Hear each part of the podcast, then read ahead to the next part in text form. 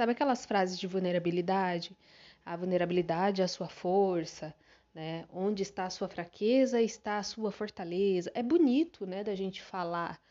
É bonito da gente ouvir, né? Quando as pessoas querem nos colocar para cima também, em algumas situações que a gente está ali se sentindo bagaço, né? Mas na prática, na prática, gente, é a gente não consegue pensar nessas frases ali no meio da muvuca, no meio do vucu-vucu ali, né? Do dia a dia. Então, as situações corriqueiras do dia a dia, a gente não consegue associar é, quando a gente se sente mal, quando a gente se sente para baixo, inferiorizado, a gente não consegue associar isso a uma força verdadeira. Que uma coisa é a gente olhar para uma frase dessa e a gente achar bonita, a gente falar, ok, é verdade. Outra coisa é como a gente se sente nos momentos difíceis.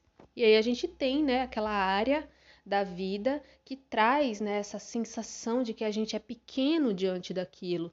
Pode ser nas relações, pode ser no trabalho, né? Então, esse podcast, ele foi baseado é, na minha angústia em relação à, à vida profissional. Então, o primeiro episódio que eu gravei aqui foi uma maneira de eu trazer o que eu estava acessando de clareza sobre esse sentimento de inferioridade mesmo, né? Que eu sentia diante da minha vida profissional, diante das coisas que eu tinha fracassado, né? De alguma maneira, que eu não tinha conseguido é, o sucesso que eu achava que eu precisava ter. Então, eu usei disso, né? E usei dos insights que eu estava acessando naquela época para compartilhar, né? As minhas visões, as minhas percepções. Bom, é, quando a gente está na faculdade, a gente está ali se preparando para o mercado de trabalho, né? E é muito natural que um profissional continue se atualizando, continue estudando, continue buscando novas maneiras de atuar, né? Só que, gente, olha o que, que eu descobri. Olha que coisa que é muito óbvia, mas muitas vezes passa despercebido da gente. A gente busca maneiras para esconder dos outros esse nosso sentimento de inferioridade. E como que eu, recém saindo da faculdade, indo para um desafio profissional, né, que foi o que iniciou esse podcast aqui, o que, que eu fazia desesperadamente naquela época?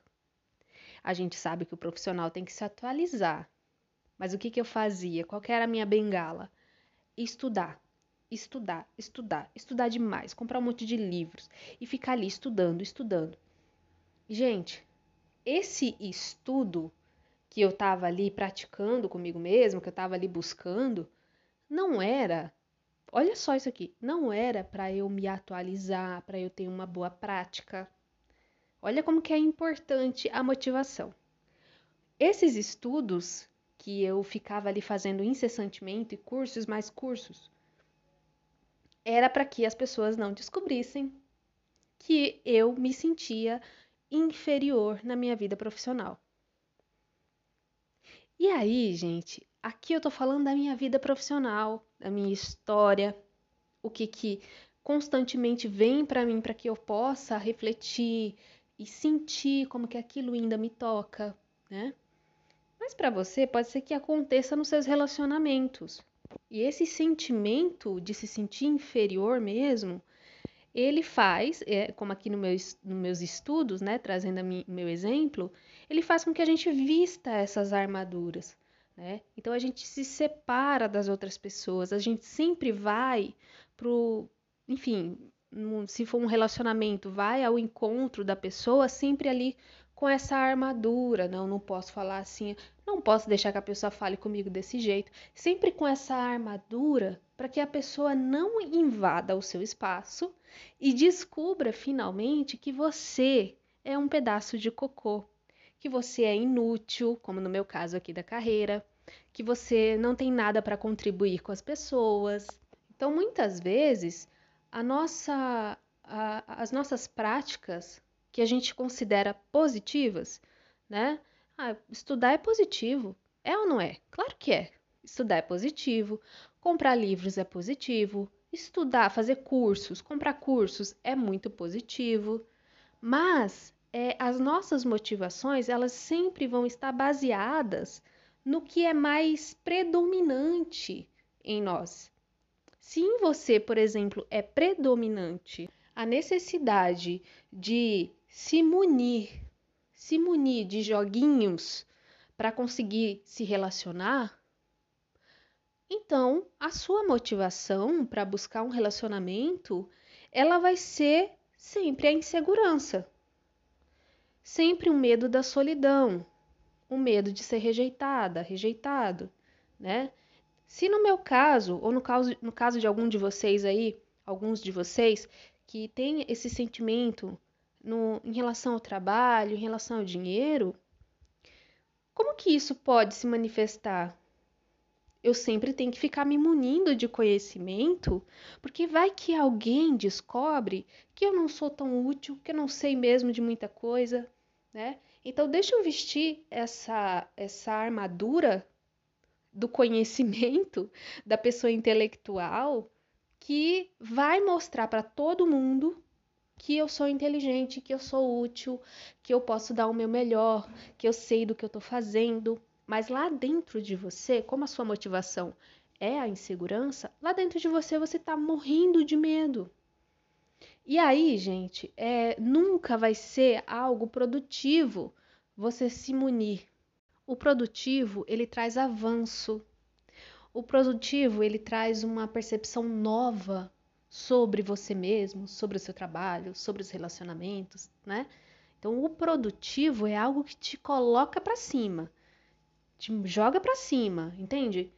Quanto mais a gente ficar é, é, se munindo de coisas para é, suprir essa insegurança que a gente tem ou para esconder essa insegurança que a gente sente é, das outras pessoas, mais insegura a gente se sente. Porque quanto mais você percebe que você precisa ficar com essa, essa armadura, mais é, endurecido você fica. Porque você percebe, num certo momento, que a armadura não funciona. Porque se você tem que ficar buscando o tempo todo se munir, ficar o tempo todo buscando é, armas né, é, buscando, é, como que chama aquele negócio lá do, do Capitão América, o escudo, isso. Fica sempre buscando escudo, espada, é, se, se, se vestindo com a armadura mais forte, até porque não está funcionando. Né? E aí mais inseguro você fica. Então, gente, a gente precisa olhar para a motivação mas para a gente olhar para o que realmente está motivando a gente para ter determinadas atitudes, a gente precisa ser verdadeiro com a gente. É, a gente ficou aí nessa onda de lei da atração, uma lei da atração tóxica, né, gente? Vamos dizer assim. É, traz muito essa coisa do, da positividade tóxica, vamos dizer assim, que é não posso admitir para mim que eu estou triste, não posso reconhecer que eu estou com raiva, às vezes essas emoções, às vezes não, tá? Elas sempre são um impulso de vida para que você seja verdadeiro com você mesmo e aí você consiga avançar e ser produtivo, lembra? Então, a gente ficou nessa onda de lei da atração, a gente ficou preso nessa coisa da positividade o tempo todo. A gente é múltiplo, né? A gente não é só o positivo. Então, a gente precisa ser verdadeiro com a gente é, admitir o que a gente está sentindo, não para que a gente estacione naquilo, mas para perceber que essa carga que está fixa dentro da gente, é perceber que ela precisa ser liberada, entende?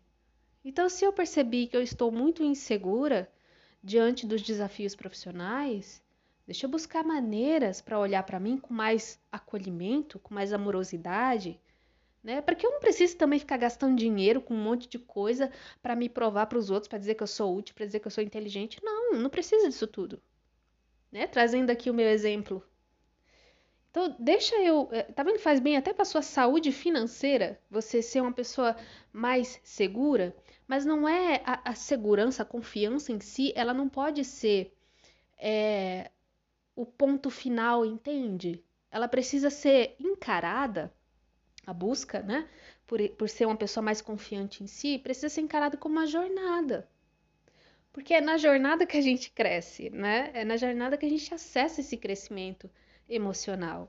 Mas as estratégias que vão realmente ajudar a gente a olhar para essa insegurança não é ficar se munindo para mostrar para as outras pessoas que você não é inseguro, que você dá conta, que você, né, você é foda, que você é superior. Não. As estratégias que você precisa usar são aquelas estratégias que vão trazer uma consciência sobre o que realmente está acontecendo em você. E o que que isso está querendo te chamar? Para que caminho isso quer te chamar? Aí, essa frase da vulnerabilidade ser a sua força, quando você vai buscar aí a história dos grandes empresários, né, é, que, que criaram produtos revolucionários, o produto sempre foi o fruto de uma superação. Ou seja, o produto está atrelado com a história de vida da pessoa que passou por uma situação muito difícil, né? Uma, uma situação em que a pessoa não acreditava nela mesma, uma situação de doença, em que ela se sentiu vulnerável e ela conseguiu se superar. E aí o produto, o serviço em si, ele foi o fruto dessa superação, desse crescimento. Por isso que a gente fica tocado quando a gente ouve alguém falando isso, quando a gente vê um post no Instagram com essa frase: na sua vulnerabilidade está a sua maior força, enfim. Porque é muito verdade isso. Só que a gente fica muito no campo raciocínio, raciocínio lógico. A gente não sente essa frase. Caramba, se realmente é na minha vulnerabilidade que está a minha força, então se eu tenho essa vulnerabilidade na minha área, na carreira, na, na, na vida profissional, então eu tenho muito para entregar nessa área. Olha como que muda. Não fica só no campo mental, percebe? Gente, eu tô um pouco ofegante, porque eu tava com uma crise de rinite agora há pouco. É bom esclarecer aqui para vocês, tá? E eu fico sempre muito empolgada quando eu venho gravar aqui para vocês. É... Então, observa como que isso toca você. É no seu, nos seus relacionamentos que você vive aí muitas crises, né? As crises elas trazem. Por que a gente tem crises na vida? Porque são as crises, são é esse sentimento de inferioridade que faz com que a gente viva crises. Mas as crises não estão aí só para a gente sofrer e ponto final, né? Elas estão aí não para a gente se humilhar, ficar humilhado no sentido negativo, entende? As crises estão aí para mostrar nossa força. É na vulnerabilidade, é no sofrimento. É não que isso aqui é uma apologia ao sofrimento, mas quando a gente vive uma situação difícil que toca muito a gente, aquilo ali vai trazer sim certamente um retorno.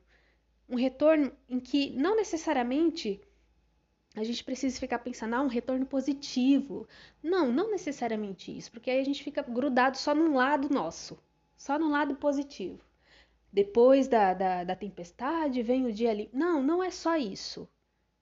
A gente precisa olhar para o inteiro, para o integral. Quando, por exemplo, alguém sofre um acidente, uma situação difícil, né, passa por uma situação difícil no geral na vida, essa pessoa, ela não consegue voltar na história dela e, e falar assim, é, não aconteceu isso aqui, eu vou esquecer. Não, ela sempre vai lembrar dessa situação difícil, de toda a dor que ela, que ela viveu ali naquele momento, né?